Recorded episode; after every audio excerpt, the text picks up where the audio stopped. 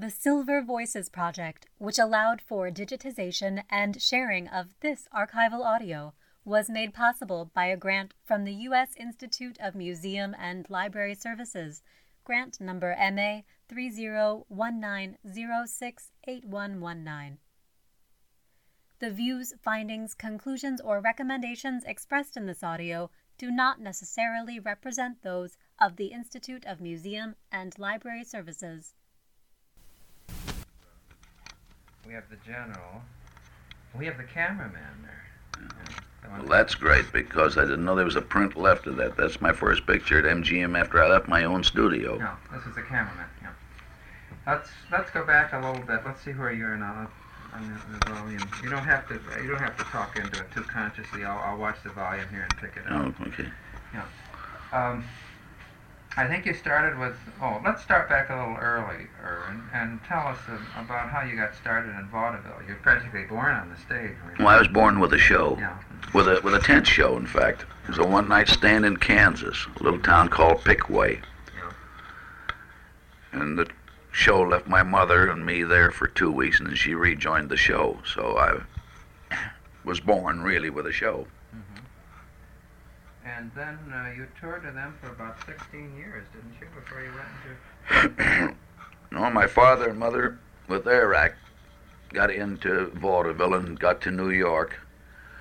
And of course, they had a makeup on me as soon as I could walk. And father had slap shoes on me, misfit clothes, even a, a bald-headed Irish wig on me.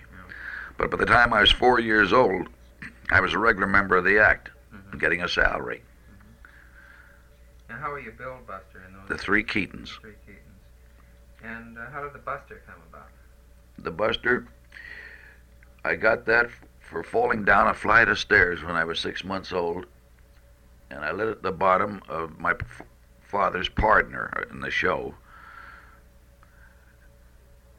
And uh, he says, That's a Buster, and the old man says, That's a good name for him.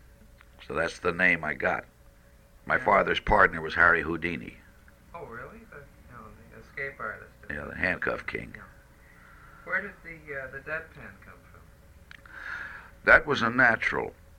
As I grew up on the stage, the experience taught me that I was the type of comedian that if I laughed at what I did, the audience didn't. Well, um, by the time I went into pictures when I was 21, working with a straight face, sober face, was mechanical with me. And tell about uh, tell about how you, you first got into films. This would have been about 1917, wasn't it? In the spring of 1917, You can hold it down if you uh, vaudeville wasn't quite as good as it used to be, and I went to our agent and told him I wanted to get out, and uh, said, "All right, send your folks to your summer home in Muskegon, Michigan, and I'll put you with the Shuberts." So they signed me for the at the Winter Garden for the passing show in 1917. I had about 10 days to wait for a rehearsal to start when I met Roscoe Arbuckle on the street on Broadway. And he says, uh, Have you ever been in the motion picture? And I said, I've never even been in the studio. He says, Well, I'm just starting here for Joe Schenck. I've left Sennett and signed with Joe Schenck, and he says, uh, Put me up here to make pictures in the Norma Talmadge studio. He says, Come on down, play a scene with me and see how you like it. He says, When are you going to shoot? He says, I'm starting tomorrow morning. I said, All right, I'll be there. I went down, did a scene in the picture, and as long as I had a few days to spare, he carried me all the way through the picture. Then he talked to me like a Dutch uncle. Says, See if you can get out of the winter garden, stick with me. So I went Max Hart and told him, and he says, All right, you stick in pictures. I said, well, What about the contract with Shubert? He says, I tear it up. He says, What's Shubert say about that? He says, He don't he do anything. says, I got too many people in the show for him to argue with me. so that was it. Then your first uh, your first two your first film was a two reel. It must have been The Butcher Boy. The? Butcher Boy. And about how many films did you make with Arbuckle? I'm trying to remember. I think about 14. I've got uh, titles about about twelve here. I've got a Reckless Romeo, The Rough House, His Wedding Night, Fatty at Coney Island, A Country Hero, Out West, Bellboy, Moonshine, Good Night Nurse, The Cook, and The Garage. Well, I think that's it. Well, how many did you count? Twelve? got Twelve. Well, that's it then. In other words, you would have made uh, just one film then after you came back out of the army, and that was The Garage. No, I made two. Oh, you did. Well, The one was called Backstage and the other The Garage. Backstage is the one I don't have, then I'll write that in right now. Uh, would you tell us, Buster, um, about how uh, Arbuckle operated? How'd you go about doing the thing? Did you have a script, or did you improvise a lot, or how'd that work? No, no script. We simply talked over what we were going to do, and we got our ideas and went to work. Arbuckle was his own director, and I'd only been with him probably about three pictures when I was his assistant director. In other words, I was sitting alongside the camera when he was doing the scene. And you came in. And he taught me the cutting room also, because he was his own cutter. Who was the cameraman in those days? Do you remember? His name was Elgin Leslie, Did one of the greats. He came from the Sennett studio in the first place. Did he do almost the entire series? or- Yes, Yeah, all of them. he did. Then he came with me later. Uh, did you go on location much for these? Did you go around? Well, that was one reason we moved out of New York. We made about six pictures in New York and then moved back out to the coast because we were too crippled and too handicapped in the east trying to do exteriors when those type of pictures, at least uh, 75% of all our pictures would be exteriors. Did you uh, learn much about timing from Arbuckle? or No, I had that long before I came into pictures you could carry that right over. because I did the same type of work on the stage. The Three Keatons was a rough knockabout act. Yeah, let me see. Oh, I've got a note here that says that Fatty at Coney Island was the last of the Arbuckle films to be made in New York, and then there was a return to the Coast Studio. So that means that things like A Country Hero and Out West and so forth were. That's right. And there's one called The Bellboy. I noticed it says it was made at Long Beach, California. That's right. And some of these, I noticed that the name Joe Keaton occurs. Is that? That's my father. Mm-hmm. What sort of parts did he have? Well, we just put him in the pictures whenever we find something that fit him. Yeah. Mm-hmm. He was very good too. And I noticed that on Out West is a notation that the scenario editor was Natalie Talmadge. She's a script girl in those days. Well, we used to have fun with it. Make her. She was secretary for the company this week. She was a, a, a bit player the next week. A script girl. And it didn't make any difference. She just worked with the troupe. Do you remember any specific instance of trying to work out a situation in one of these Arbuckle comedies that gave you a lot of trouble, that you had to work at it and work at it and work at it, or do you remember anything? Oh, we've had that happen more than once. And about 50% of the time, we finally throw the whole thing out and start from scratch. Did you ever get into trouble with any people on adjoining property or using people's estates and they didn't No. care for that? I noticed that at one time you went to Arrowhead Hot Springs to film Good Night Nurse. You Yeah. were working on that one? Yes. There's a print of that, incidentally, that's in the archives in Denmark. We're trying to get it for Eastman House. Yes. So if we get hold of it, you'll have to come up and give a look at it. I see that the camera is listed, uh, is done by George Peters on that. Do you remember him? Did he come in for that one job? Or Oh, that's right. Leslie left us. Uh, uh, oh, George Peters didn't start with us. Another cameraman. I, we didn't get Le, Leslie until later. Little later, And there was one cameraman probably in New York, and then do you think that Peters took over that when you got out to the coast? Is that the way it might have gone? Yeah, I believe that was it. hmm And then let me see, around um, uh, August of 19. No, let's see. It was announced in April of 1918 that you were ready to go into the Army and that you'd been passed by the Long Beach Military Board. And by about August of 1919, when you were back from France and ready to start again, I picked these items out of the, the current papers, you know, at the time.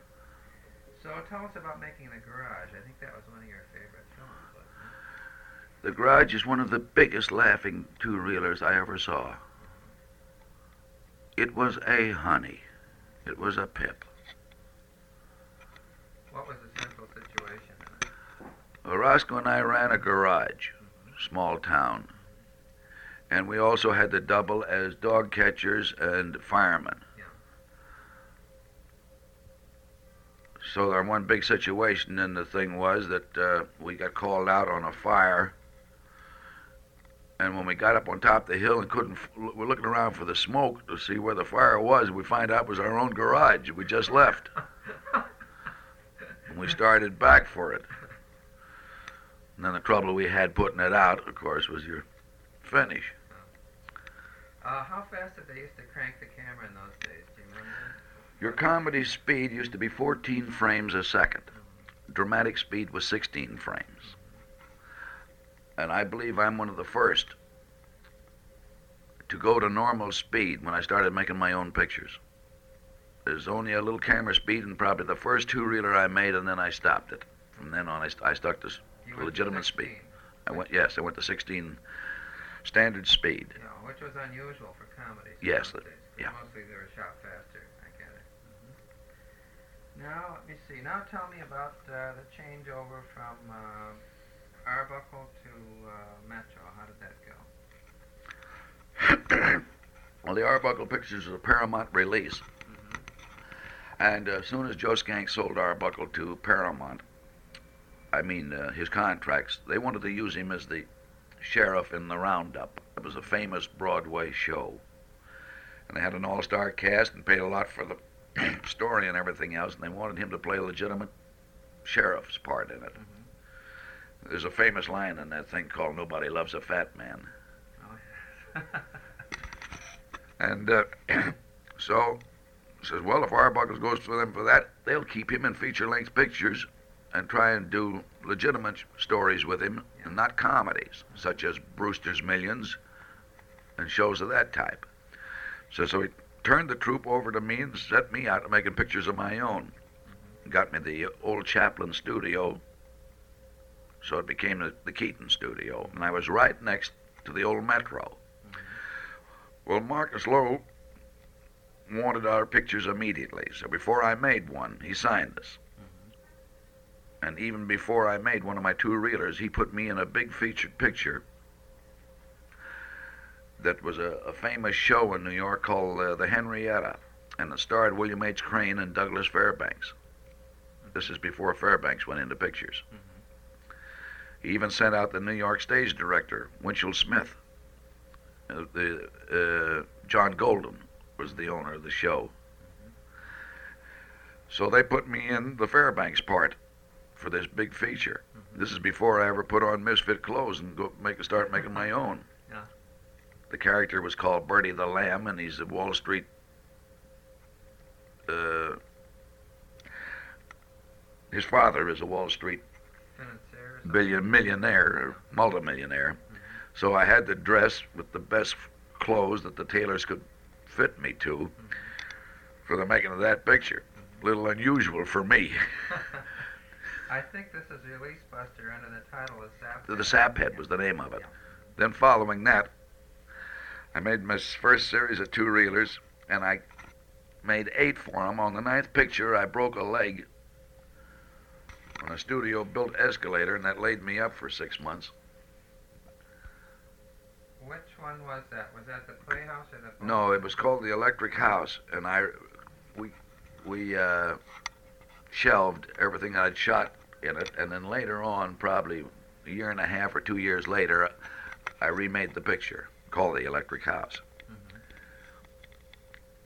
In other words, that actually goes back into uh, was first done in 1921, but not completed. Yeah. It was reshot in 19. Then I redid the whole thing later. Yeah.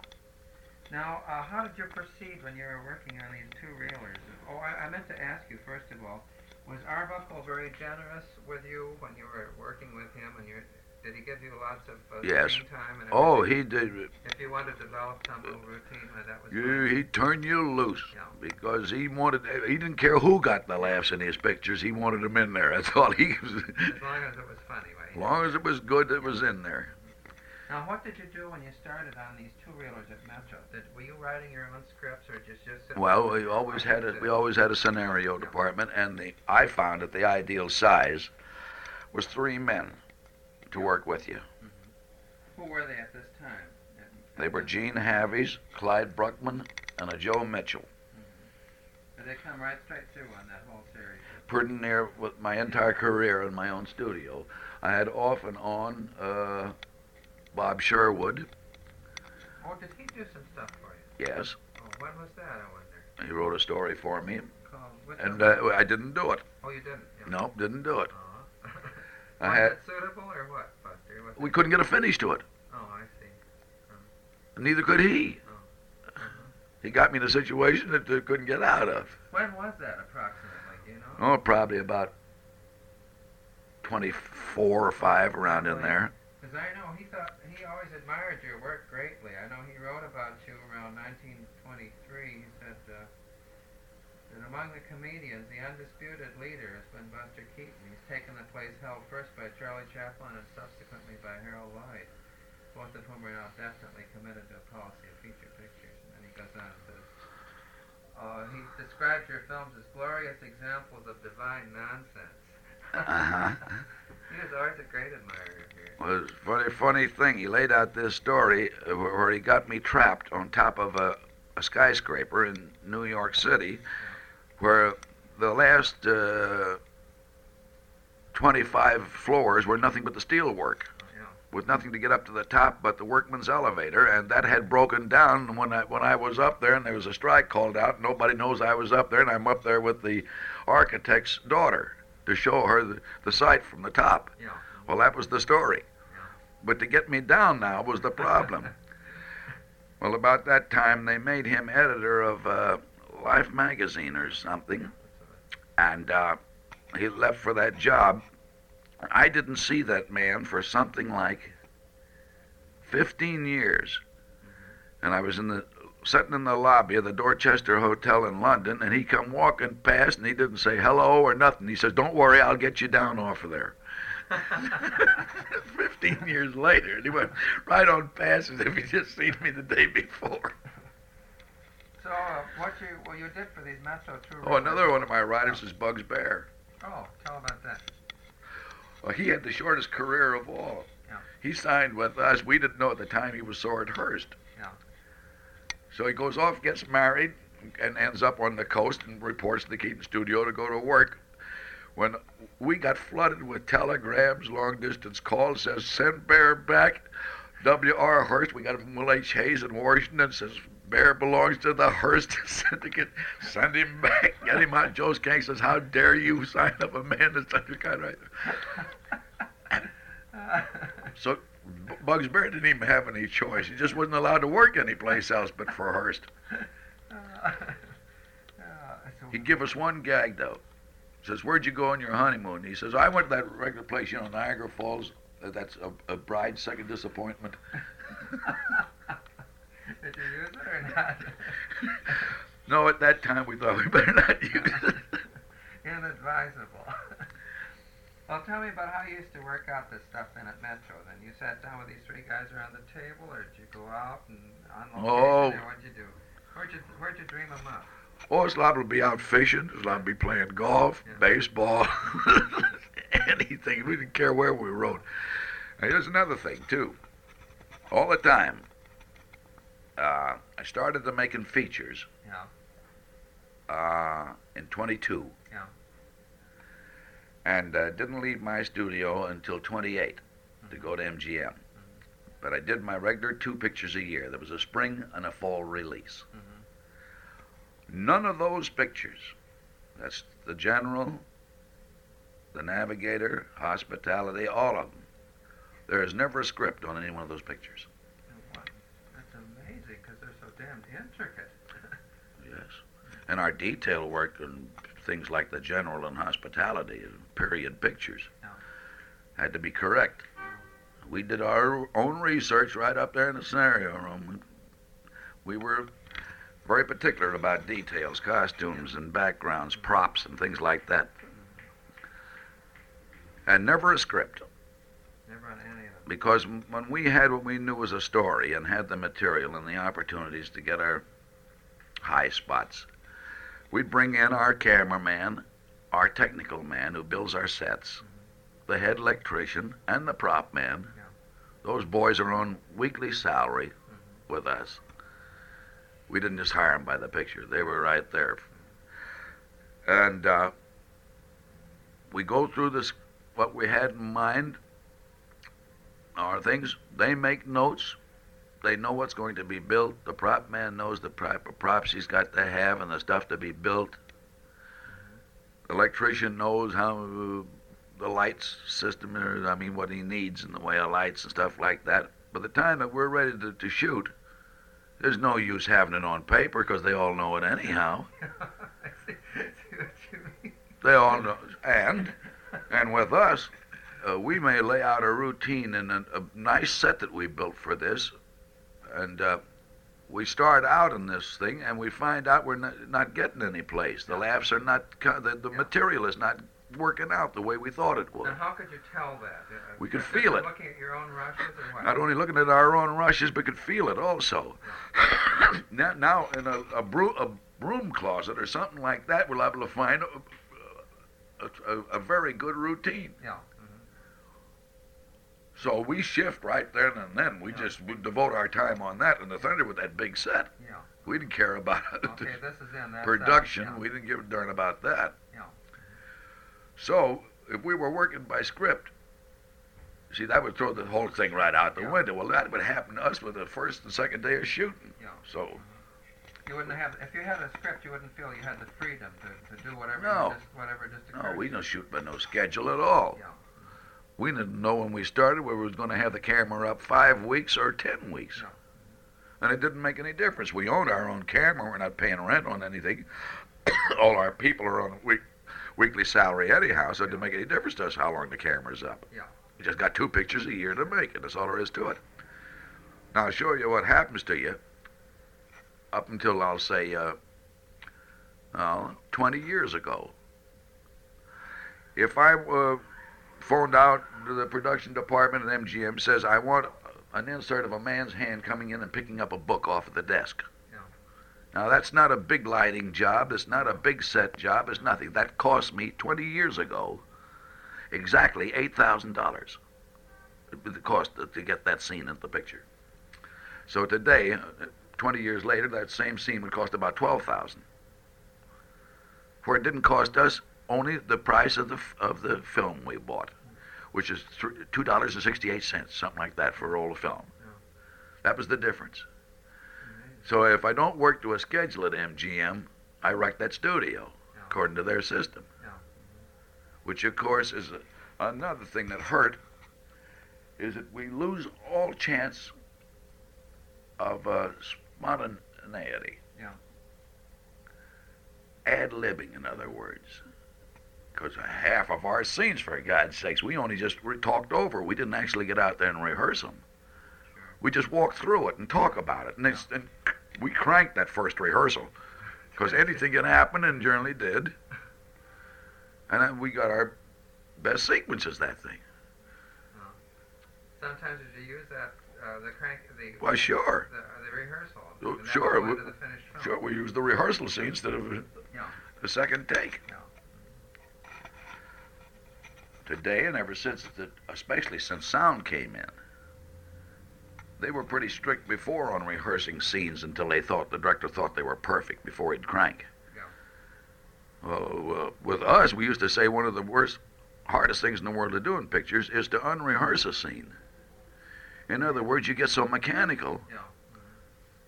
that uh, no, Oh, nothing seems to flow in a natural way. Cues are picked up too sharp, and uh, people's actions are just mechanical. Well, now to, to get that feeling out of it is unrehearse the scene, and we generally did that by going out and playing a couple innings of baseball or something.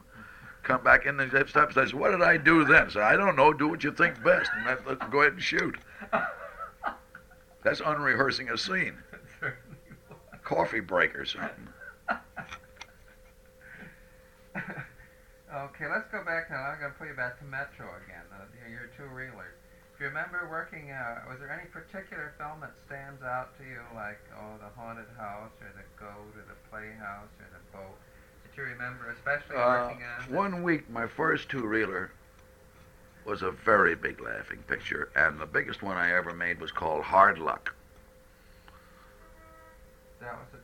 Oh yes, yes. It's on the original Metro.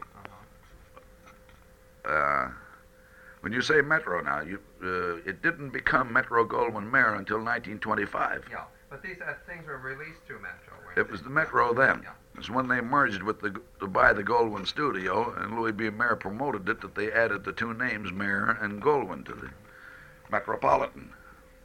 I noticed that uh, Eddie Cline has a. Uh, Eddie Cline directed uh, most of the two reelers with me. He co-directed with me. Did he have a hand in the writing at all too? Oh, sure, sure. And Elgin Leslie was the cameraman on most of these. That's right. Uh, do, In fact, everybody in our staff that went for the assistant prop man, the assistant director, the, the, the cameraman, they were all gag men. You couldn't stop that. well, that's what you wanted. We get an office boy instead. He didn't pay much attention to the office up there. He wanted to be a gag man the minute he walked in the studio. You remember making the boat? Oh yes. Did you go on location for that, or what? Oh sure. Yeah. Balboa. And uh, how about the Playhouse? That was the one with all those exposures. That's the yeah, the playhouse. Tell, tell about making that. It, uh, Well, we, we just set out to, to, to kid Ralph Ince. Ince uh, started taking himself very seriously, and his pictures come out says uh, Ralph Ince presents Dorothy Dalton in uh, Fur Trapping on the Canadian Border, written by Ralph Ince, directed by Ralph Ince, uh, supervised by Ralph Ince, and this is a Ralph Ince production. Well, we started a picture with that. Says this is a Keaton picture. Keaton presents Keaton, supervised by Keaton. the cam- he should. I was the cameraman. I was the electrician. Everything that there was to be, and then I set out to be the only one in the picture. And I did a minstrel first part. Yeah. I was nine times on the screen. I was the whole orchestra. Nine exposures. Then I put different makeups on, and I was four, oh, four different sets of characters in the boxes. yeah. And for a finish, I was the whole audience. How many times did you appear on the screen at, at maximum? Well, we set all uh, an all-time record with the nine exposure of a minstrel first part. Was that the most elaborate of those uh, early two reelers in there that you made? Would you say or not? That that that Well, you more uh, time and, and effort to work on. Well, that's this. The exposure thing is a very tedious, Mm-hmm. very tedious. Oh, I imagine. But the mechanical things of a picture like the boat would hold you up longer.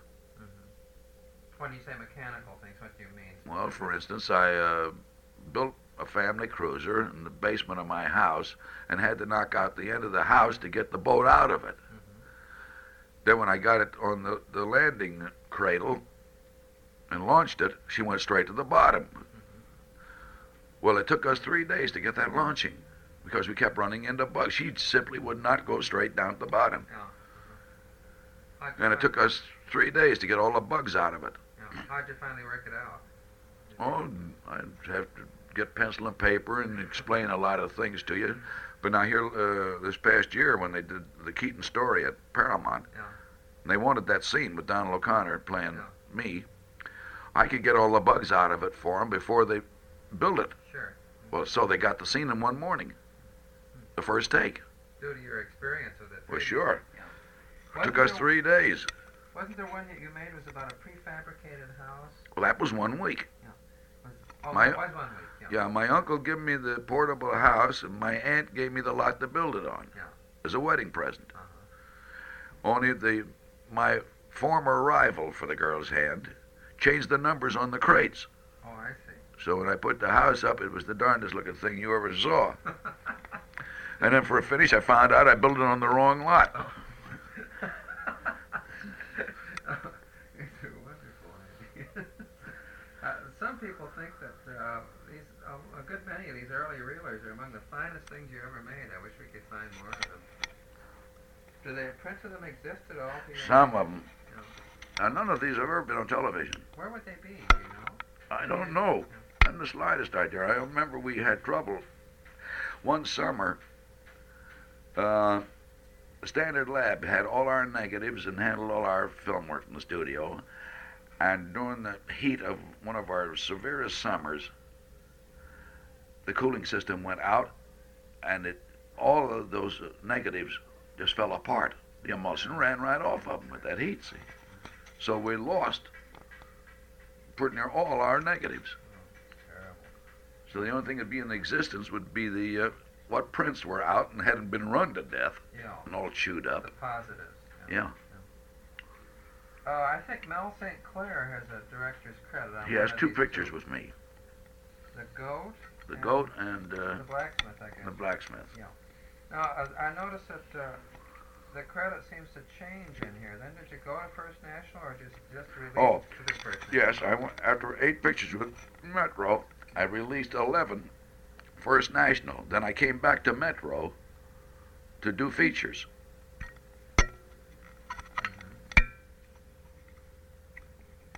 Uh, I in one of the early um, Film Daily almanacs, I discovered a credit for you in a film called Skirts with Fox. Is that a misprint? It must have been. Ever read anything like that or not? No, I never heard of it before. Directed by Hampton Del Ruth. I'll check it out. No, I had nothing to do with that. Now, did you? Um, okay, let you get that. Now. Go ahead.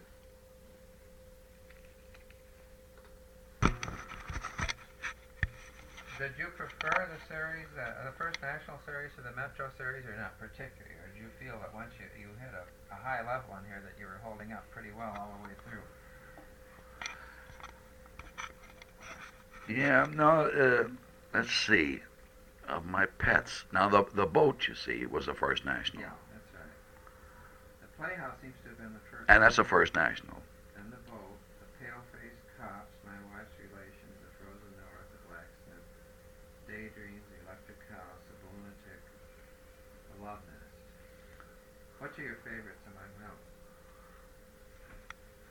Is that an unfair question? Yeah. Okay, Yeah. I'll go on to something else. Talk about making, uh, oh, one of those uh, in detail a little, if you will, like the Frozen North or Daydreams or Electric House. Electric House is one I remember. The. Frozen North's a good picture. That, what was the uh, the situation there? Oh, I just said I to, do to burlesque all the uh, Bill Hart and anybody else that ever got into the frozen north. I mean, I was a uh, half uh, gold rush miner, uh, lumberjack, and cowboy for that. How about cops? Because my opening scene in that picture, I says a bunch of the boys were hooping it up at the Malamute Saloon. Showed the an Alaska saloon characters. The kid at the piano playing a ragtime tune. We put a, a man there with a beard that reached clear down to his knees. Said, "Without of the night, with a pack on his back." And we went and showed Donner Lake, up outside of Truckee, up in the high Sierras in the middle of winter. That lake is around a mile long, about a half a mile wide, sets right down and surrounded by mountains, and that's completely covered with snow. There must have been at least three feet of snow on top of the lake. And in the middle of that lake, we had a New York subway exit, and I came up out of that. that was, They used a little of that in the O'Connor, didn't? That's right. Just a flash. of but they didn't get it as good as we did, because we shot the real thing. They had to try to trick it in the studio. The electric house was a, uh, that was a really a precision job, wasn't it? Yeah, it was kind of tricky. Tell me a little bit about that. It seems to me that everything went wrong toward the end, didn't it? Oh, sure, got wires crossed so that everything went wrong. And there was For instance, I had the original gag in that picture of uh, uh, while laying in bed, you could just press a button, and the bathtub rolled out through a trap door alongside the bed. So you just rolled out of bed into, into the bathtub, and and it took you back into the bathroom. But of course, when we went to demonstrate it for the for General Electric and a few other friends and their wives to see uh, household improvements, thing like that, the missus was taking a bath when I demonstrated. came rolling out.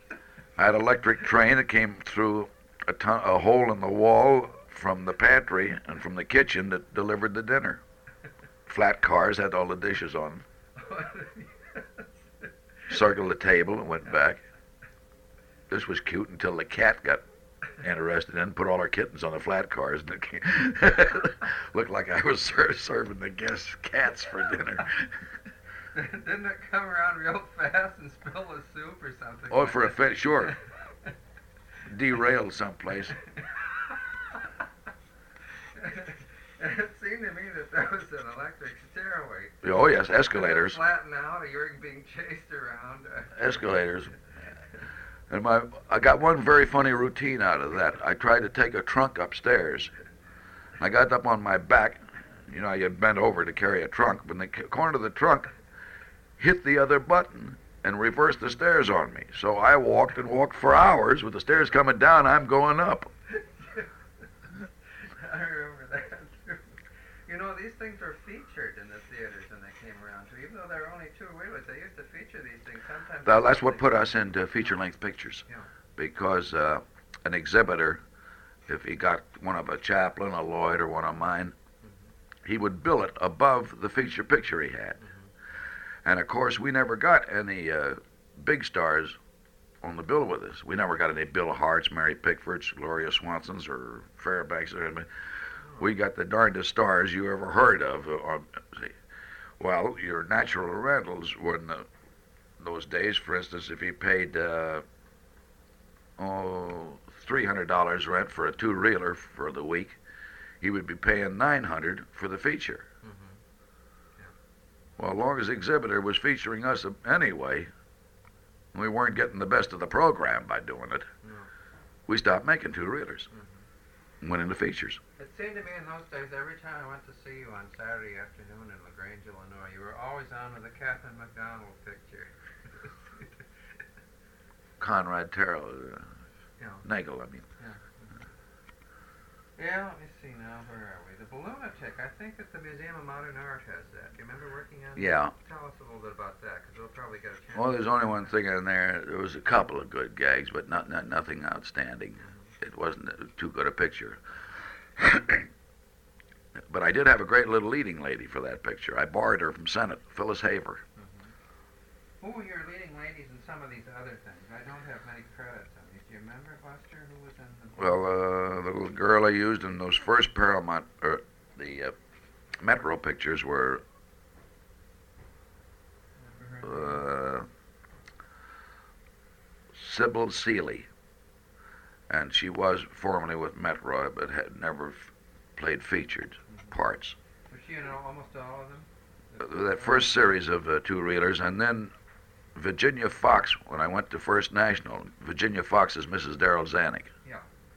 Was she in the Playhouse, for instance? Yes. Yes, And how about the Paleface? Who was in that? she's in that. Yeah. And how about Cops? She's must be in it. If there's a girl in it, she's in it. My wife's relations. I know Kate Price was in that. She must Yeah, well, character woman. And who was in the Frozen North? Was there a gal in that? I don't believe there was a girl in it, Probably all men. How about the except black, bit girls. How about the blacksmith? Blacksmith, she was in. Yeah. And Daydreams? Daydreams, I uh, used uh, Renée Adorée Oh, she was in that. Yeah. This is before she. Uh, before she did the big parade yeah. In the Electric House was there a with? Virginia. Virginia? Virginia wasn't in the boat. She wasn't. No, I deliberately went back and got S- Sybil for a lead in that picture because it it was a continuation of my first two reeler called uh, One Week, Oh, I see. Yeah. Very good. Where I built the house. Now, when I built the boat, I wanted the same leading lady Yeah. because I had visions that time of putting them the two pictures together for a feature. Did it ever work out? No, it didn't work out. How about the Love Nest? Who was in that? Was Virginia in that again? I don't believe there was a girl in that one because that was a whaling story. We're out on a whaling vessel. Oh, it sounds very otherwise. The name of the whaling vessel was the Love Nest. Oh, I see. I always thought it was Nothing but cutthroats on it. little vine-covered cottages there. Yeah. I I meant to ask you, Buster, and I should have asked you this at the, almost at the very beginning. When you were um, doing vaudeville, many times on the same bill, sometime during the evening, there would have been pictures, wouldn't there? Uh, opened the show sometimes they did, or close. Most of the time they closed the show with a picture. Did you ever sit But those fi- those pictures were never over about uh, 15 minutes long. You real short thing. Yeah, short. Did you ever? Were, did they interest you at that time or not? Did you ever? No, we didn't pay much attention to them. Didn't. I can remember going back to see the first talking picture. Uh, they had a phonograph, an Edison phonograph. It was an Edison invention. And this is 1908. Yeah. Something like that. Do you remember anything about the content of the? Uh, About- The, the, the, the novelty didn't last overnight. It, it, too mechanical. The sound, tin panny, and uh, everything was against it. They, they weren't a success. Do you remember seeing any of the Max Linder films? From Yes, yes, Did sure. you like his style or not? Yes, I like Max Linder very much. You did. And how about uh, later in around 19? Uh, did you remember seeing many of the biograph films around? Oh, around I saw quite a few of them, yeah. Were you impressed with those or not? I wasn't impressed with motion pictures until Sennett hit his stride with the Keystone Cops, and then I saw The Birth of a Nation. From then on, I was sold. I was sold from then on. I was a picture fan. I'm surprised that you didn't um, attempt to work for Sennett in the early days when you were first seeing these. Well, I, we made more money in vaudeville. Sennett could have paid us.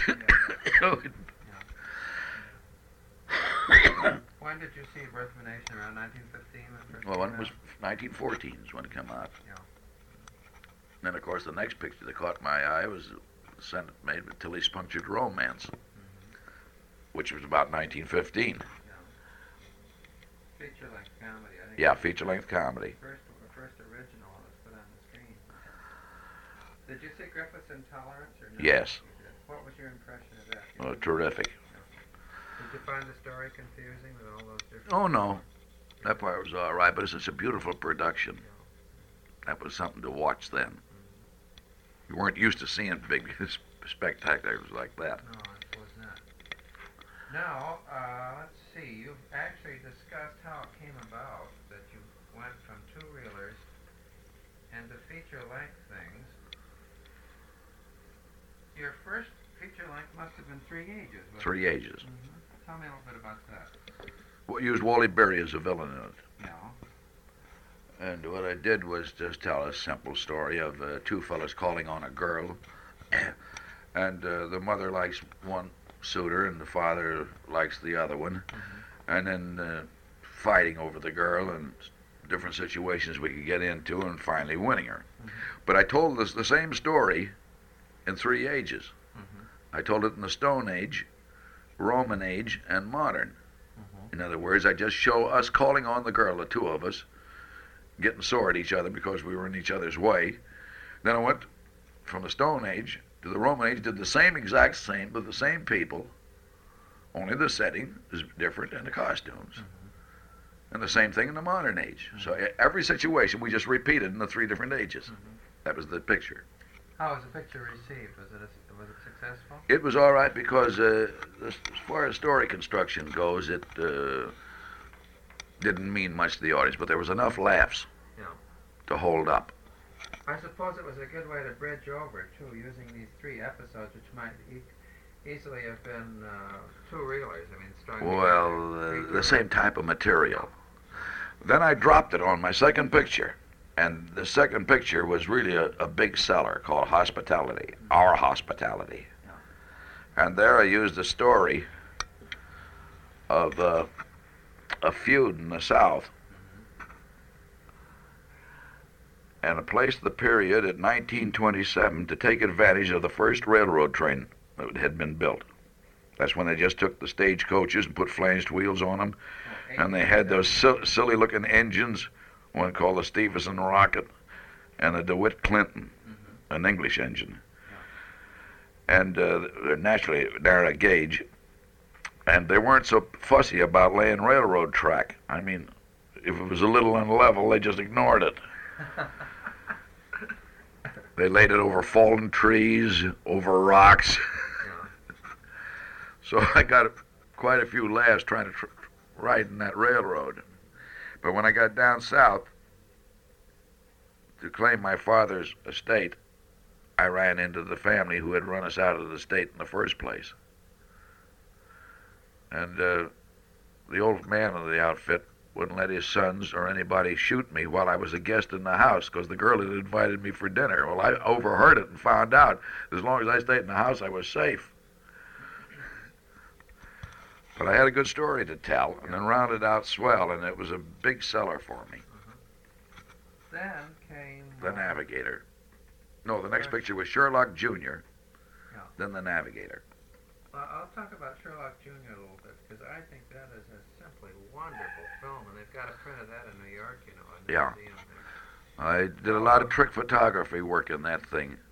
That dream sequence is, I think, one of the greatest things you've ever done, Buster. Ever, ever. Uh-huh. Remember working on that? Oh yes, He dives off, uh, and, that, and everything changes, the, the seasons That's change, right. and then Yeah. flash into this and that. And uh, can you tell us about that uh, sequence where you, let's see, how is it? Dive right to the middle of a person, or is That's right. trade secret? Yeah. No, I just did this recently uh, on Ed Sullivan's Toast of the Town. oh, did you? I, I didn't see it. Yeah. Well, he, uh, I put it in the Donald O'Connor story, see, Yeah. and uh, they sent me east to plug the picture, so naturally Sullivan had me there, and we built this, had this set built Mhm. and fixed, and he says it's marvelous what the trick department with the cameras can do. I said, yeah, I want to show you uh, how to do this camera trick. So I did it in front of his audience. Of course, it is no camera trick. I do it in front of the f- full view of the audience and a full lit stage. There's no lighting effects, no mirrors or anything. Mhm. And it's really a, a great trick, and it shocks an audience. Mhm. And after the show was over, Sullivan sent for me. I went up to his dressing room, and he says, "So I can sleep tonight. How'd you do it?"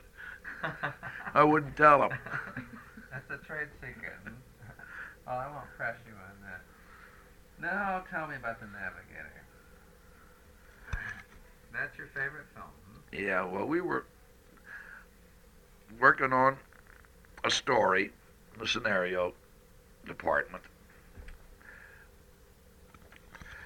and uh, we didn't have a good idea yet. All fishing around for something, and I had just lent my technical man to Metro to Frank Lloyd. He wanted to do uh, uh, the Seahawk, and that called for about five 14th century uh, sailing vessels. So he was up and down the Pacific coast looking for those hulls that they could build up into those pirate ships. And I don't know about all he had to build for that thing. But he comes, he was just gotten back in town, and he says, While I was in Frisco, I ran into an ocean liner. It's 500 feet long, a passenger ship. And they're just about to sell it for junk. Says you can have it for $25,000 and do anything you want with it. Says it's, her name's the Buford. She was very much in the press at one time because I believe she brought the Duchess or something of Russia out the night before the that slaughter took place over there with the Tsar of Russia and his family. Yeah. So I sneaked her out of out of Russia over to the United States. That's it. Well, we went to work right then and there and says, now, what could we do with an ocean liner? Says, well, we can make a dead ship out of it. No lights aboard, no water running, just afloat. How do we get it afloat? Well, we set out to figure out how to do that and to write a story around, only to get a boy and a girl alone and adrift in the Pacific Ocean. And we plant the characters so that the audience knows that she does never saw a kitchen in her life, doesn't know how to boil a cup of tea. I am the son of a very wealthy man in San Francisco, so I've been waited on all my life with valets, chauffeurs, and uh, private tutors and everything else. So I don't know what I'm doing. And set those two characters adrift in the Pacific Ocean on a dead ship. Well, that, that's the Navigator. And it worked out beautifully. Certainly did. There's some of the uh, some just absolutely magnificent sequences in there, like the one where you're trying to get breakfast down there with these huge vats that are set up to feed thousands of people. And uh, I like particularly too where you're trying to deal that deck of wet cards. Oh yeah, yeah. Did you ever do that on the stage before? Or No, you- no. How, how did you possibly work that out? I mean, I, Well, that seemed to come naturally. We got scared. This the chains rattling and doors squeaking because the ship was rolling so doggone much, and, and no lights in the place. The the ship became a haunted house to the girl and I. So we went out on deck to sleep, and of course we no more got wrapped up in blankets. Lay down. It, it started to rain, and the wind whipping the rain again. So we were drenched. We came back in the lounge of the sh- ship soaking wet. She was so exhausted she fell asleep in a corner wrapped up in a wet blanket. There was a deck of cards on the table, so I set out to play solitaire. Well, of course, I'm wringing wet and everything I touched is wet. So I had no time. I gave that up after a short try. and then the deck chair sequence. That's right. You always have trouble with deck chairs. I remember finally when you got it set up and she was in it, but then the boat began to roll, and the chair would slide up the deck. That's right. finally a dough for it, thinking rescued her just so the thing went overboard. The opening gag in that picture with me is one of the most stolen gags that was ever done on the screen. I think I knew of some time, uh, one time of 27 times had been done by other companies. Which one was that? But it was with, with us, the gag was more to establish the fact that I was so so helpless. Yeah. That I went to call on the girl, and I came down and got in my car with a chauffeur and a footman. The footman wrapped a blanket around my knees, a big open Pierce arrow, Phaeton, and drove across the street. That's all. And we got out and we called on the girl. I asked the girl if she'd marry me, and she said no. And I come back down, and the guy opened the door for me in the car and says, No, I think the walk will do me good. So I walked across the street with the car following me, making a U turn. How about, the underwater sequences? Did you have any problems with that? Terrible problems with that. Tell me about that. Well, we says we'll shoot, try it, build a, a camera box and shoot off someplace off the shores of Catalina. Mm-hmm. That's good, clear water. But when we got over there, we found out that time of the year there was a, a milky substance in the water that you couldn't see very good in. So, so the next thing is that we, we rent the tank down at Riverside, and of course the tank isn't deep enough for us, so we'll build it up another 10 feet. Yeah. Because I got to have the rear end of an ocean liner in it, the propeller and rudder. Because in the picture, uh, we drift ashore on a cannibal island in the Pacific and spring a leak in the stuffing box. Well, it can only be fixed from the outside, and they sent me down the deep sea diving outfit with the girl to pump air to me. Well, that thought we thought that would work out fine because we know that clear water we're going to get down there. But uh, the base of a swimming pool that's built to only hold seven or eight feet of water wouldn't take 18. The bottom just went out from under. The weight of the water pushed the bottom out. So we wrecked that pool. Had to build them a new swimming pool. This is the municipal pool down there, for God's sakes. So then we moved to Lake Tahoe. This was as funny as the film. Go on. So I was one month up there shooting that sequence. One of my worst problems in Tahoe was the, the water clear so you could really see. But so cold, that I could only stay down about 30 minutes at a time. As long as I could stay down, it'd go right through you. That's a terrifying sequence where you, uh, you, your, uh, the helmet is screwed on and you discover that you've got the, The hose has been cut. no, well, no, first you have a cigarette. Oh, I got a cigarette in my mouth. that makes me so uncomfortable all the while I'm laughing. Yeah. Yeah, let me see now. What else can I think about? Well, and then after that you did uh, Seven Chances, didn't you? Yeah. You don't like that one as well. No, that was not a good story for me. That was bought by someone and sold to Joe Schenck without us knowing it.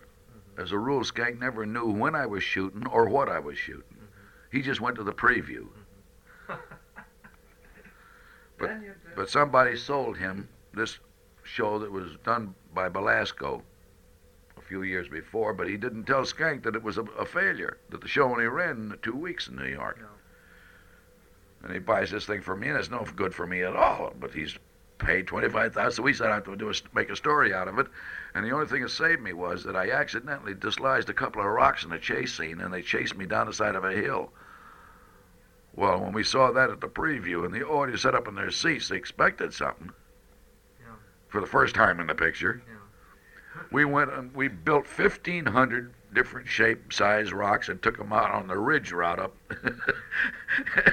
and completed a sequence. That's the only thing that saved the picture. Then you did uh, Go West, and we've got a print of that at Eastman House. Yeah. Tell me a little bit about that, about working with brown eyes and so forth. Where, where'd you shoot that? You must have been out on. Uh, about 60 miles out of Kingman, Arizona. We were really out in open country. How big a unit did you have? About how many people worked on that film? Oh, a standard. I don't know. Oh, a skeleton troop. When you start counting cameramen, there's two, three, four cameramen. That's the assistants. Uh, electrician generally take about three men with him, because we took a generator, which takes a couple of men. Technical man takes oh, a couple of dozen carpenters. The prop man must take about four extra helpers with him. I don't know. You start counting those things, then we house them up there. See, we take tents and everything else and a cooking uh, portable kitchen. I don't remember how many. How'd you think that that came out? What What's your reaction toward Go West? Well, I had one bad disappointment in that thing. I thought uh, I had a funny sequence when I had my cattle. I turned them loose, and I actually turned them loose here in Los Angeles from the Santa Fe Depot on the freight yards, mm-hmm. and brought them up Seventh Street to Broadway, no, up to Spring. Mm-hmm. And we put cowboys off on every side street to stop people and automobiles from coming into it, and then put our own cars and people in there. Mm-hmm.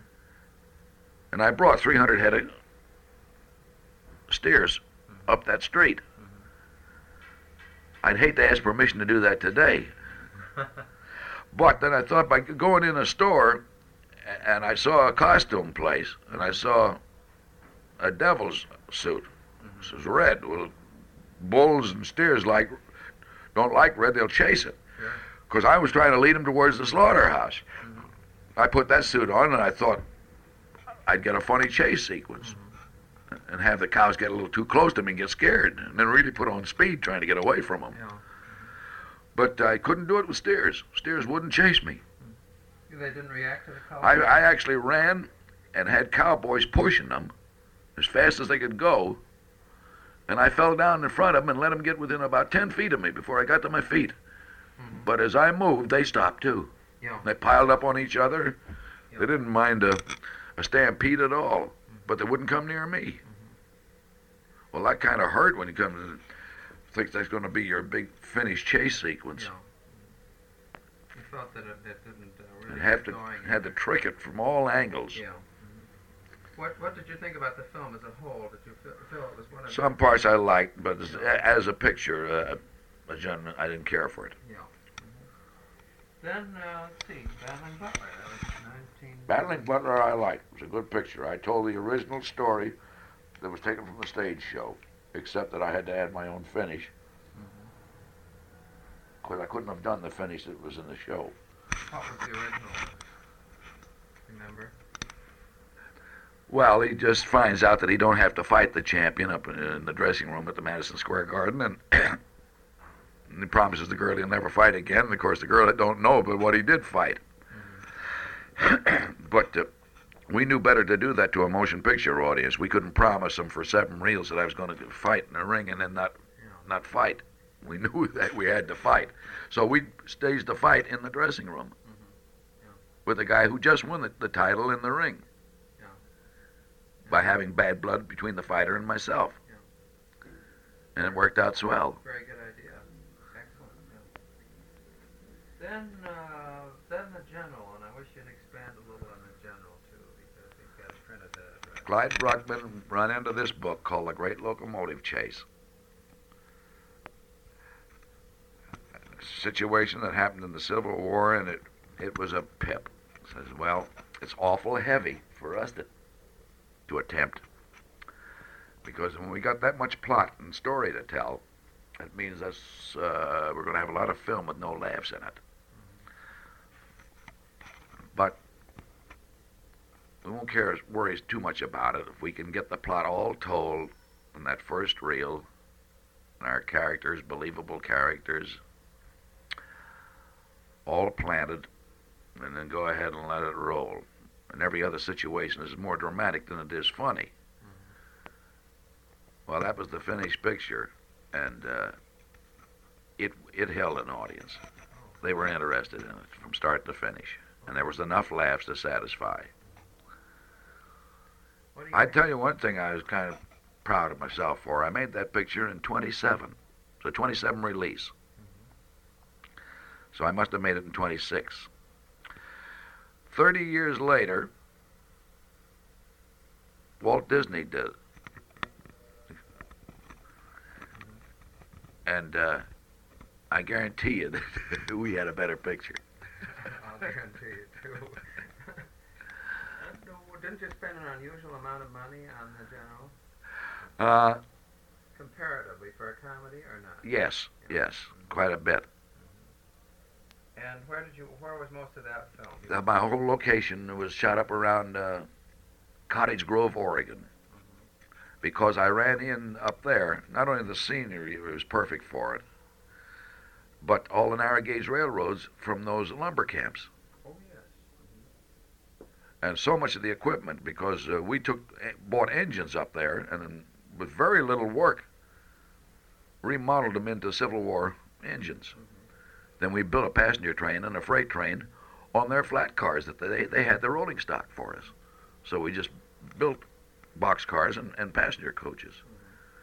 The uh, And all the track in the world we wanted to use was already laid for us. And it looked aged, which we wanted. And and badly, you know, they don't bother keeping it looking good. They don't care what what grows around it. well, you didn't care either. Oh, I wanted it that way. You know, better for you. Did the uh, actual uh, locomotive, the General, appear in that, or, or, or did you Oh, no. that? No, we will reproduce that Yeah. because that original locomotive, they'd have never let that one out of that depot in Chattanooga. It's still there, of course. I believe they moved it to Atlanta, Georgia, Oh, did they? because the the record, the run of the General was from uh, Atlanta to Chattanooga. That's where this chase took place. How did the cannon sequence develop? The part where you're We found that as a, as a an actual uh, gun of the Civil War, really. the first railroad gun, Uh-huh. and we duplicated that cannon. It lo- almost looks like a prop we invented. That's the only thing that kind of scared us when I come to use it. It says everybody's going to say, "Oh, they invented the prop just for to get the gag," but it's an actual reproduction of a railroad gun built in the Civil War. Where did you see it? Where did you run across it? Did you find it in a book, or, We, we found it, in. uh, or did you see an actual thing? we never saw the actual cannon. It must be in the Smithsonian Institute. Yeah. You ran across probably a picture of it, or, or Yes, and and, and uh, measurements and detail and everything else. We found it in more than one book. Did you? Uh, were there there more people involved in the making of that film than in any others? All of that battle sequence. Well, when it come to do the battle scenes, I hired the National Guard of Oregon. Oh. Got 500 men there, and we uh, managed to locate about 125 horses. Then, getting the equipment up from Los Angeles, we had to have some, a lot of it made. We had to have uh, artillery pieces and uh, army saddles and stuff like that, and uniforms for both gray and blue. So I could, with 500 men up there, I could house them for a week Yeah. in uh, tourist cars given to us by this Union Pacific on a siding. And put up a big tent for a mess hall, and put them in blue uniforms, and bring them going from right to left, and take them out, put them in gray uniforms, and bring 'em going from left to right, and fought the war. There was uh, some criticism at the time, and I'll tell you who was the, the man who mentioned it. That was your friend Robert Sherwood who was uh, a little upset by the fact that you showed men being killed in a comedy. Did you see his review in Life about this? Well, he you, liked most of the film, but. Well, you're a little sensitive about that because you've you've had to kill people in comedies. You've done that f- for years. But as a rule, we we could help it. We didn't. Which, uh, oh, then came college. That was in, uh, released in November of 27. Yeah. And uh, what do you think about that one? No, I like college. You did. Yeah. Weren't you a runner in that? I tried. I tried to be an athlete when I was an honor student in high school, and of course, I flunked everything then. Yeah. Until I got into a jam, they made me coxswain of the boat in order to make an athlete out of me. What, what was the, uh, the what, what were some of the gags in that? Do you remember? Does anything come to your mind when you think back over it? What did you use for the finale of the Oh, thing? Was there a- One of my best gags in it was I was at the Coliseum doing a warm up with all the other athletes. See, no no people in the grandstand. And I'd watch a guy throw a disc, and a javelin. I tried them all. I tried a high jump, but I got my two biggest laughs. As I tried to shot put, and when I re- re- reared back to throw the shot, it was so heavy it took me the other way. Then I I saw Bud Houser throw throw the hammer, and that you put your two uh, you get two handholds on it, Yeah. and start turning around and throw it. Well, I made a mistake and put my hand through both those things to get a better grip on it, and then when I got spinning, I couldn't let go of it. And it took me all over the, the field with athletes running in all directions, getting away from me. Where'd you film that? Right out Right at the Coliseum, Yeah. using USC's. Uh, all, had everybody in the camp, including uh, Barnes, the high, the Olympic champ pole vaulter. And of course, at that time, Bud Houser held the two records. He was shot put and uh, hammer. Then let me see. Now we come to 1928, and that's when you made uh, Steamboat Bill Jr. That was another. I like Steamboat very much. Ernest Torrence is in it. Ernest Torrence played part of my father in it. So we built the whole story around him, running the Mississippi Steamboat. And we intended to have a flood, and we built on the Sacramento River three blocks of a town front and everything else, and had all prepared to bring water up and fix them so we could lower them into the into the Sacramento River mm-hmm. to flood them and we were all ready to go to shoot when Harry Brand, who was the studio manager at the time with me, didn't like the idea, and he went direct to Joe Schenck and says he's doing something that uh, is very bad. There's too many people affected by floods in the United States, There's lives lost and everything else, property damage, and it's not a good subject to try to make a comedy around. And insisted that I throw it out. I said, I've already built this, my sets, and our gags are worked out, and our material and everything else. He says, all I could do is, is change it to a cyclone, which will take a lot of rebuilding. I said, well, that's better. Do that. Now, long as he said that, and I couldn't argue him out of it, I didn't tell him that there was more people killed in the United States the past year with with the tornadoes than than uh, any flood ever. caused. I didn't tell him that. Something like three to one. He was satisfied. I even argued with him. I says, "It's funny. During the war, 1918, when guys are uh, ever you couldn't go down through any street in the United States that you didn't find gold stars hanging in the window." Now you can't get any more serious than the war. And Chaplin made a picture called Shoulder Arms, and it's his biggest grossing picture at that time. But that still wouldn't sway him. The fact that it's too. So, but you did shoot it with a cyclone, though. Sure. Yeah. Then let me see. Then your your film for 1928 was a cameraman, and I wish you'd talk a little bit about that, Buster, because we, as I say, we haven't printed that at Eastman House, so that. Camera, the cameraman is one of my pet pictures. Good. It's the simplest story that you could find, which was always a great thing for us if we could find it. I was a tin-type cameraman down at Battery Park in New York. Ten cents a picture. And I see a crowd of people over at City Hall, and I go over there to see what it is, and it was uh, Gertrude Ederle had just arrived back to the United States after swimming the English Channel, and she was given the key to the city by the mayor of New York, and the weekly camera people were there, and I saw the Hearst Weekly man and a script girl with him that I got one look at and fell hook, line, and sinker. Well, immediately I says, I went down and sold my tin type thing to a second-hand dealer and bought a second-hand motion picture camera. And of course, I got one of the oldest models there was, a Pathé. And I went to the Hearst offices and says, hiring cameraman today?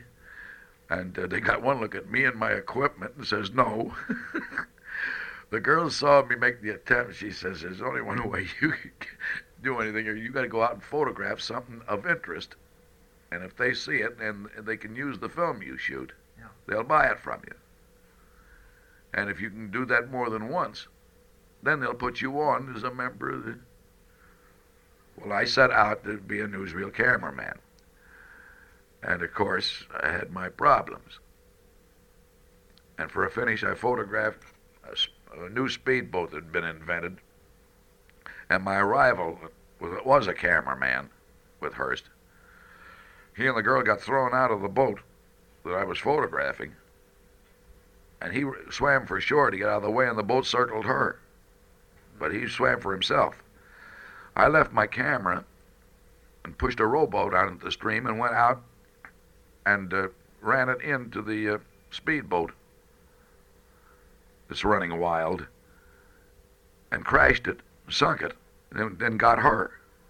And while I'm doing it, an organ grinder's monkey that I had fallen heir to by accident was cranking the camera. So, unbeknown to me or anybody else, I turned in the stuff I'd shot and they see this rescue scene. we don't know who shot it. The audience knows it was the monkey that shot it. Because he used to get pennies for cranking the organ. Well, there's your story. Now you put that on a postal card. Lester, I, I meant to ask you about this. There's one unfortunate gap in our print. Apparently, uh, the negative had deteriorated, and they couldn't um, duplicate that section. It's the part where you go out for the first day and everything goes wrong.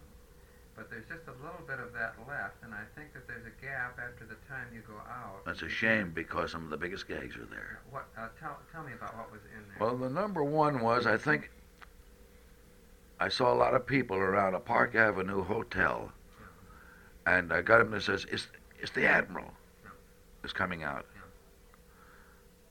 So I busted through the crowd and I photographed the Admiral going right from the main door into his limousine. Only the mistake I made was I photographed the doorman. That was my first error. Then I got over to the Hudson River and got a shot of the battleship, and then uh, a parade on Fifth Avenue, and I double exposed it by accident. So I had the battleship coming down Fifth Avenue and the parade coming down the Hudson River. Oh, I went to a launching of a some millionaire's uh, new yacht, one of the Vanderbilts, and I made a mistake and set my camera up on part of the cradle that launched the boat. So I went right. I was launched with the boat. Uh, for a finish, I photographed a disappearing gun, one of those great big things that they had to come up and shot. And I, while I'm photographing one, I didn't know it, but I was right up against another one that nearly took the seat of my pants off. that's what's missing in that sequence. yeah, th- yeah. Well, I tell there's just a little the, the part about the boat coming down the street is there, Uh, it jumps from the time that you go out and are standing in front of this hotel and all this crowd of people Yeah. to the time when this footage is being shown, being projected in the projection. room. Yeah, that's what's happened. And it's just the very end of the sequence, but you do see the boat coming down the street, and that's Yeah. one of the funniest things in it, I think. But all the rest of that is missing in there. Oh, Yeah. well, those were But some awful big laughs in there. about it now, and uh, we can Let me think if I can remember anything else. There's a sequence in the ballpark. Yeah, well, that has nothing to do with that sequence. It's, I go out to photograph the Yankee Stadium, Yeah. and uh, ain't a soul there but one groundkeeper. And I says, "What's the matter? Aren't the Yanks playing today?" And he says, "Yes, in St. Louis." And with that, he went on about his work and left and left me all alone in the Yankee Stadium. When I just automatically had to pitch an inning,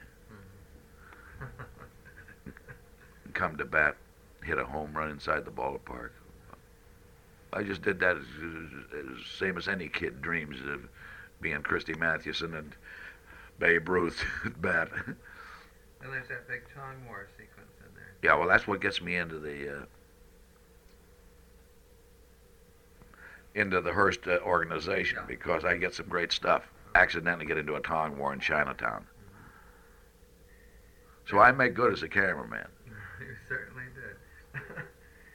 then let me see. That was the last silent film you made, wasn't it? Yeah. You made Spite Marriage. And then what was your what what was your stunt in uh, the Hollywood Revue of 1929? What was your sequence in that? Oh, I just did a burlesque snake dance You did. Mhm. Then because every star in, in Metro, MGM, was in that picture.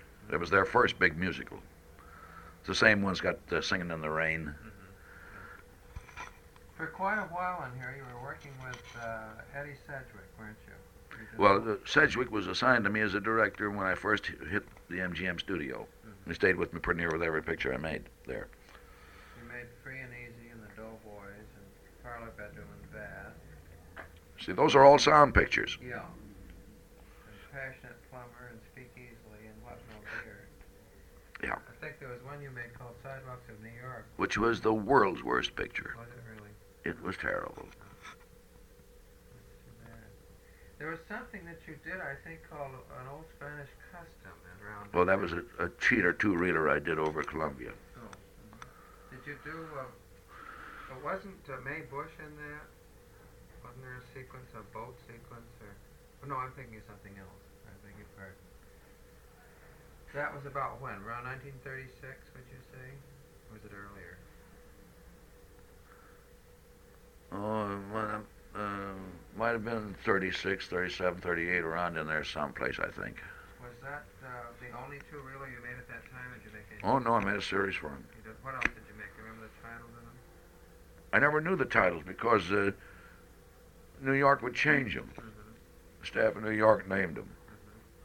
And they were all cheater pictures, all, all shot in about three days as fast as you could shoot them. Did you like working in sound or not? It didn't bother me at all. Mm-mm. In fact, that's the mistake I made in my career that I gave up my own little independent studio and went to MGM. Because I would have been in my own place when sound came in. And I'd have done, uh, we'd have worked better Yeah. as an independent company. I couldn't complain about the help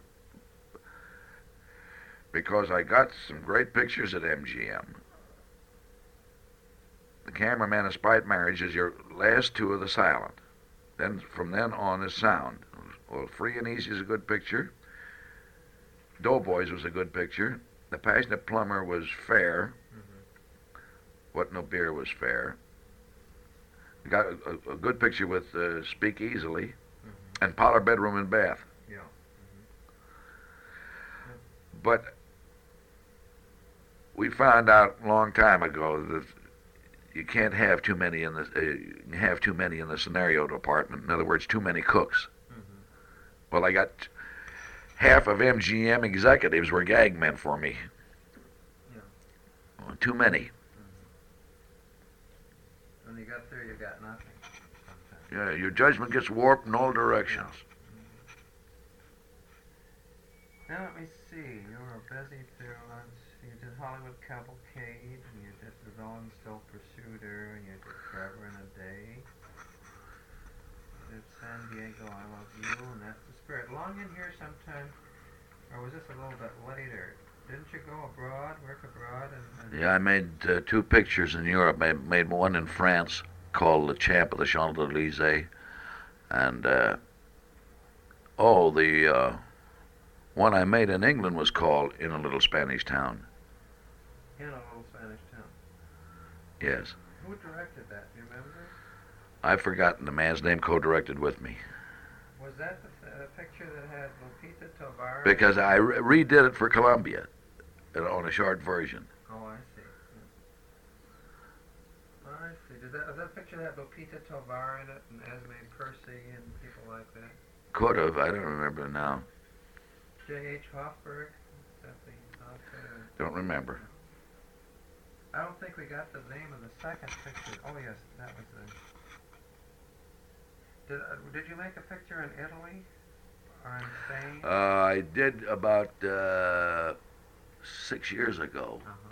Just did a short sequence in one of their big musicals. Oh, I see. That's what that one was. I don't even know what the name of the picture was or who's starring in it.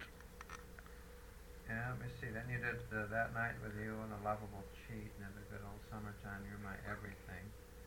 Sunset Boulevard. You were in a sequence in that. One, uh, yeah, one scene, a bridge game. yeah. Did you have fun making that or not?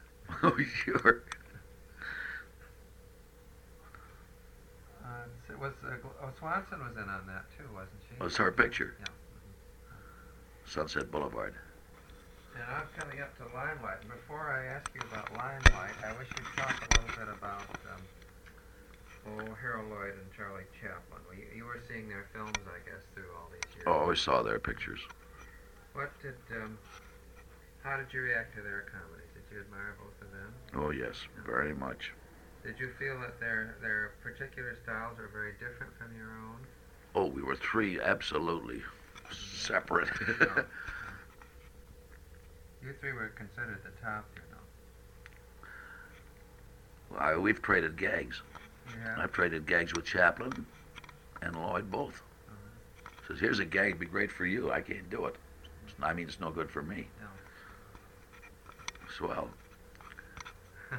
Can you think of any particular? Were they uh, the gags used in the film? Oh, I've forgotten Yeah. now it was. Did you know uh, Chaplin and Lloyd personally? Did you? Oh, sure. Been in each other's house more than once. And now, uh, tell me about uh, working on Limelight and how that came about. When did you first hear about it?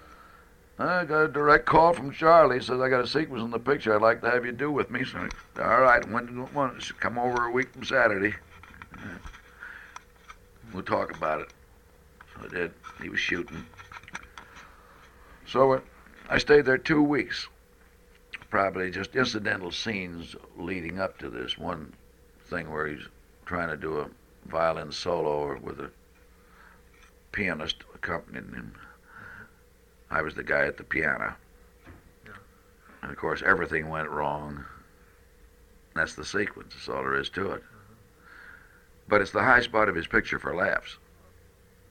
You're right. And I, I didn't know it until here recently.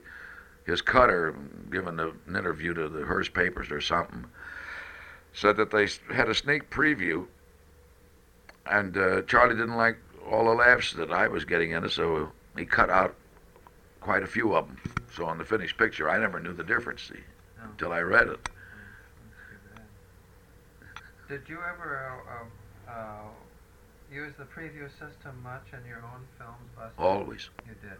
Tell me a little bit about that. Well, uh, we used to take a sneak a picture out of town, and uh, well, our, one of our main reasons for taking it out of town was that so none of the carpenters or extra people or anybody connected with studios would be in that audience. Yeah. Because if we had an outstanding sequence or cute gags or good gags or anything like that, these people would sell it to other studios. Oh, Sometimes they'd sell it, uh, and sometimes they'd just to get in good. Somebody says, "Here'd be a good gag for you," and, and you know, just to get in good with the director or the studio or something like that. And we ran, had that happen to us a few times. So our previews, we'd take them out of Los Angeles, go to Long Beach, San Bernardino, Santa Barbara, Riverside, Santa Ana. places like that. And we don't tell the audience they're looking at a preview. Yeah. See, we want a cold reaction. We'd send a print down there to the exhibitor, and he's going to have two shows that night. He runs the picture twice, Mm-hmm. and he and he advertises. Keaton picture, that's all. So we were in there to see his good show, and get a, a normal reaction. Well, uh, we have never made a picture. I know I never did, and I know Lloyd never did, and I'm sure Chaplin never did. That we didn't go back and set the camera up again because we uh, helped the high spots and redid the bad ones and cut dead footage out and get scenes that would connect things up for us. We always put a makeup on and set the camera back up after that first preview, and generally after the second one also. Very seldom do we only set the camera up for after one preview. How early did you start using this preview system? Did you do it with your first of your metros, or wasn't it till No, that was the first crack out of the box, Even first picture. The, uh, Arbuckle, Even the Arbuckle in, in those days, it didn't make much difference to them. They says this is the it, and that was it. Yeah. But when it started to get a little more serious, we took advantage of the preview. But our system was not letting the audience know it, so the audience wouldn't yes us. Yeah. Well, they, the minute you get to one of the major studios, oh, I fought my head off at MGM when I went there, and find out that they ballyhoo it. So you got the audience in there. The minute it says MGM presents, the audience applauds. Yeah. And different characters come on the screen, they applauded them. They applauded the director's name. They went out of their way to laugh at things that a normal audience didn't laugh at. They yes, the beat the life right out of you. That's not what you Well, that uh, that hurt me. I didn't want that at all. I, I couldn't stop them. Well, that's because working at a major studio, uh, all companies are assigned to a producer. Well, the producer wants to make sure that the high brass of the studio sees a good picture, even at the first preview. Yeah. Did you ever cut a major gag clear out of a picture? Oh, yes. result of a preview? Yes, because it didn't fit. Yeah. Do you remember? And did that happen in the case of the Navigator? or It did. It happened. I had a beautiful gag in the Navigator. I'm down trying to fix the stuffing box of that ocean liner. And here's a school of fish going past, and there was a big, a big Jew fish. Mm-hmm. Was trying to get through the school of fish, and he couldn't make it. So I reached down there and pulled off a starfish off of a rock and let it grab my breastplate. And I stepped in the middle of the school of fish and brought him to a stop, and then turned like a traffic cop and brought the big fish through. And when he went through, then I turned and brought the traffic on its way again. And the gag photographed like a million bucks. It was perfect, and it was a son of a gun to do. It took us three days to get the gag. We had something like 1,200 rubber fish, all around 10 inches long, and they had to be solid rubber so they wouldn't float. And and uh, hang them all with violin string, a catgut string and a piece of apparatus built by the Llewellyn Iron Company and sink four telegraph poles into the underwater up there to, to operate this apparatus overhead to control the school of fish. Yeah. But the gag photograph, perfect. And we previewed his picture, and not one giggle did it get. We didn't trust that preview. He says, we'll keep it in for a second if something's wrong. We kept it in for a second, and the same thing. And finally dawned on us. I had gone down there to fix that stuffing box. The girl and I both are at the mercy of cannibals off of a cannibal island. I had no license in the world to go help a, a fish go through a school of fish. I quit what I went down to do. People were too worried about the situation. Yeah, and uh, also get mad at me for doing it. Anything else could happen to me. That was all right. Like a lobster getting on my pants, and I used his claws for a clipper, for a pair of pliers, and a swordfish trying to interfere with me. That was all right. Now to, now to prove the gag, I put the the gag in our uh, coming attraction runner. We used to call them uh, runners. The theater would say coming next week, Mhm. and they just show you flashes of a picture that was going to come in. Well, I put that gag in it, and it was an out and out belly laugh That's because it was out of context. with no no story. Yeah, yeah. Then uh, did uh, this didn't go at the second preview either? No, Then you it, definitely cut it out. then we knew. And how about the um, how about the general? Is there anything you pulled out?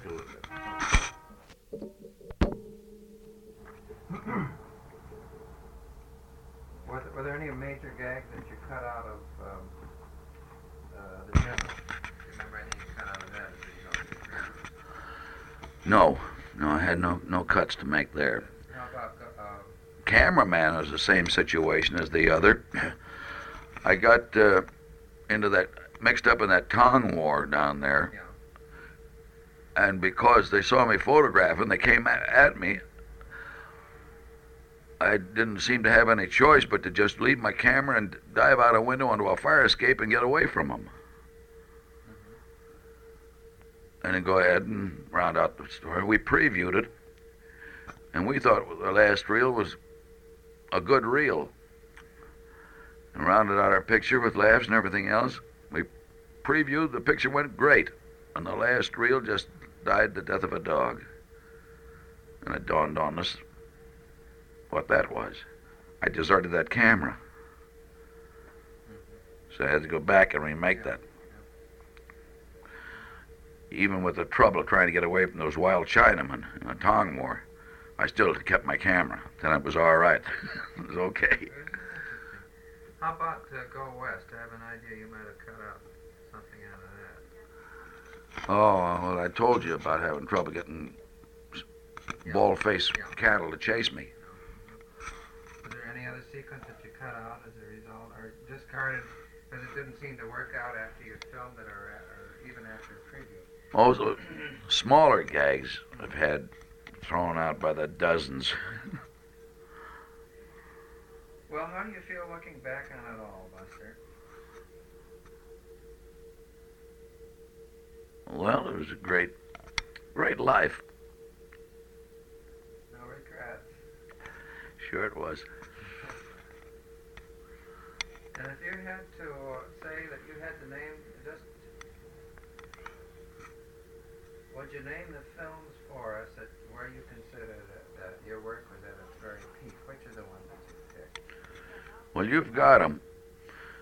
The feature-length pictures, you, the Navigator, the General, Hospitality, Battling Butler, the Cameraman. Spite Marriage is a good picture. How about the two reelers? Which are the ones that you think of? Two reelers, that is uh, one week, the boat, hard luck. Those were three outstanding pictures for me. Those above all others. Mhm. Okay. We're very grateful for this opportunity, Buster Keaton, to have conducted this interview with you. Thank you so much for giving us your time to accomplish this excellent tape. I'll wait for a rainy day and come on out and give you some more.